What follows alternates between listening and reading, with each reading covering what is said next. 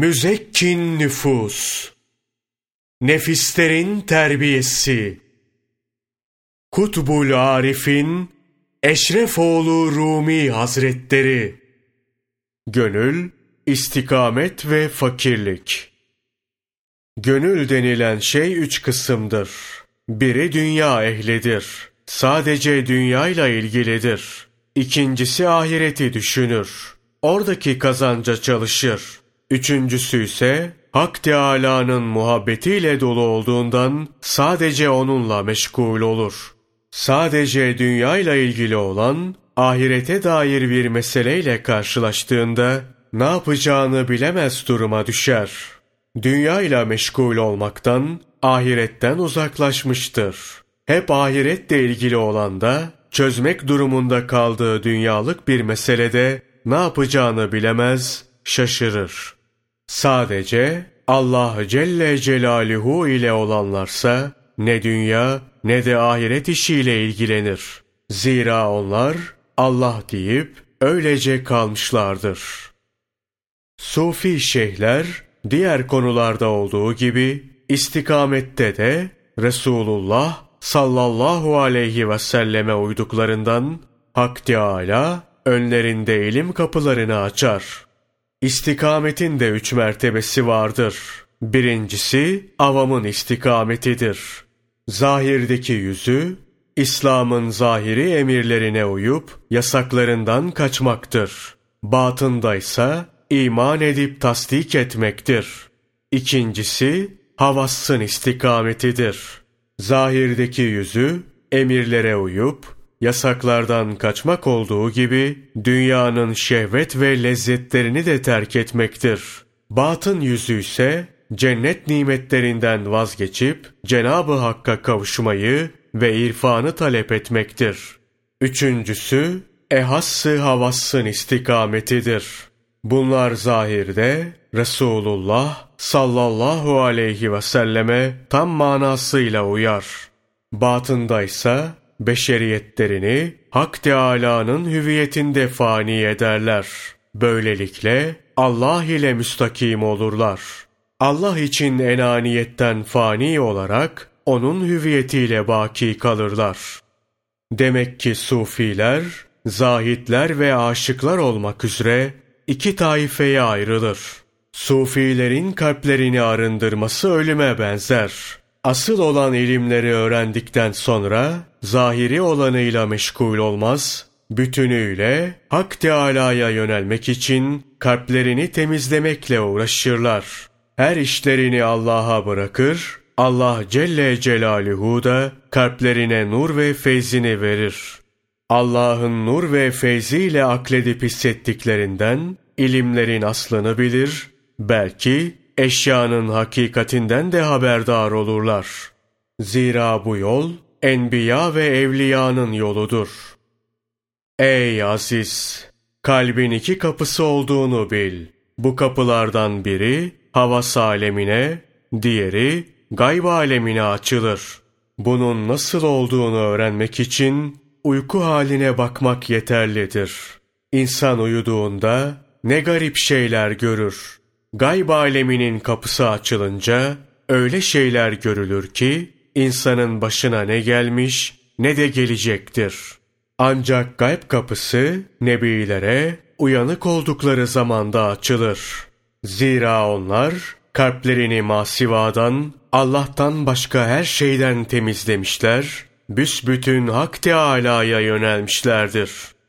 Hüccetül İslam, Şeyh Ebu Hamid Gazali, talim ve tasavvuf arasındaki farkı bir hikayeyle anlatayım. Bu sana tam bir delil olsun diyerek şöyle bir hikaye aktarır. Zamanın padişahının huzuruna iki nakkaş çıkıp, biz saray ve evleri çok güzel süsleyen iki nakkaş ustayız. Dünyada benzerimiz yoktur derler. Padişah, bunlara saraylarından birini gösterip, bu sarayın duvarlarını süsleyerek sanatınızı gösterin. Doğru söyleyip söylemediğinizi anlayalım der. İki nakkaş da bu teklifi kabul eder. Nakkaşın biri sarayın bir duvarını, diğeri de diğer duvarını alır. Biri diğerinin yaptığını görmesin diye aralarına perde çekilir. Nakkaşlardan biri Rumi, diğeri de Çin'dendir. Rumi nakkaş kendi duvarına o kadar nakış işler ki bunların zihindeki izleri insanın aklını başından alacak derecededir. Çinli nakkaşsa kendine ayrılan duvara cila vurup onu parlatmak dışında bir şey yapmaz. İki nakkaş bir süre sonra çalışmalarını bitirip padişaha haber verirler. Padişah geldiğinde bir duvarı çok güzel nakışlarla süslenmiş görür. Diğerini ise sadece cilalanıp parlatılmış olarak. Padişah Çinli nakkaşa sanatın nerede? Duvara cila vurup onu parlatmak sanat mıdır der. Çinli nakkaş, padişahım sanatımız aradaki perde kalktığında görülür der. Perde kaldırılır. Perde kalkınca Rumi nakkaşın yaptığı nakışlar daha göz alıcı bir şekilde Çinli nakkaşın duvarına yansır. Padişah iki nakkaşı da takdir edip ihsanda bulunur. Ey aziz! Ulema-i zahir, Rumi nakkaş gibidir. Ulema-i batın, şeyh, sufi, zahid, abid ve aşıklarsa duvarı cilalayıp parlatan Çinli nakkaş gibi. Zira bu ikinciler de gönlü cilalayıp parlatır, onu bir ayna gibi yaparlar. Alimlerde görülen ilim, aşık, sufi ve şeyhlerde bütün hakikat ve berraklığıyla görünür. Gönle vuran ve orada tecelli eden ilim öğrenilerek kazanılmaz. Bu hikayeden bu anlaşılıyor. İmam Gazali bu hikayeyi aktararak ulema-i zahirin ilmi çalışarak kazanılır. Ulema-i batının ilmi ise keşfedilerek demiştir. Allah ona rahmet eylesin. Şeyh Cüneydi Bağdadi de şunu der. Biz tasavvufu kıylu kalden almadık. Alışkanlıklarımızı ve beş duyumuzu terk ederek aldık. Hak Teâlâ'nın aşk ateşiyle yanıp kemale ererek. Bu halde sufilik, kötülükleri terk edip iyi ahlaka sahip olmak, güzel sıfat ve edeplerle süslenerek zühd halini yaşamakla olur.'' Kimi irfan ehli, sufi, dört harften oluşur der. Sat, vav, fe, ye. Sat sefadan, vav vefadan, fe fenadan, ye ise yakindendir. Ey aziz! Fakirliğin de üç çeşidi vardır. Birincisi, avamın fakrıdır. Dünyanın malından yoksunluk şeklinde yaşanır kişinin annesinden doğduğu gibi kalması. İkincisi, havassın fakrıdır. Kendi sıfatından fani olmak. Sahip olduklarından vazgeçmek, bunları vermek. Ruhlar aleminde olduğu gibi. Üçüncüsü, havassül hassın fakrıdır. Kendi vücudundan fani olmak, varlığından vazgeçmektir. Azizim, Sözünü ettiğimiz sufiler, fakir sıfatıyla sıfatlanır ve bilinirler. Resulullah sallallahu aleyhi ve sellem de fakirlikle övünmüş, fakirliğim övüncümdür buyurmuştur. Bu fakirlik sabreden fakirlerin fakrıdır.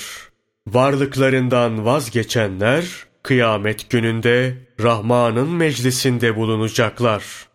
Fakirliğin bazı tarifleri yapıldı. Daha söylenecek çok şey vardır.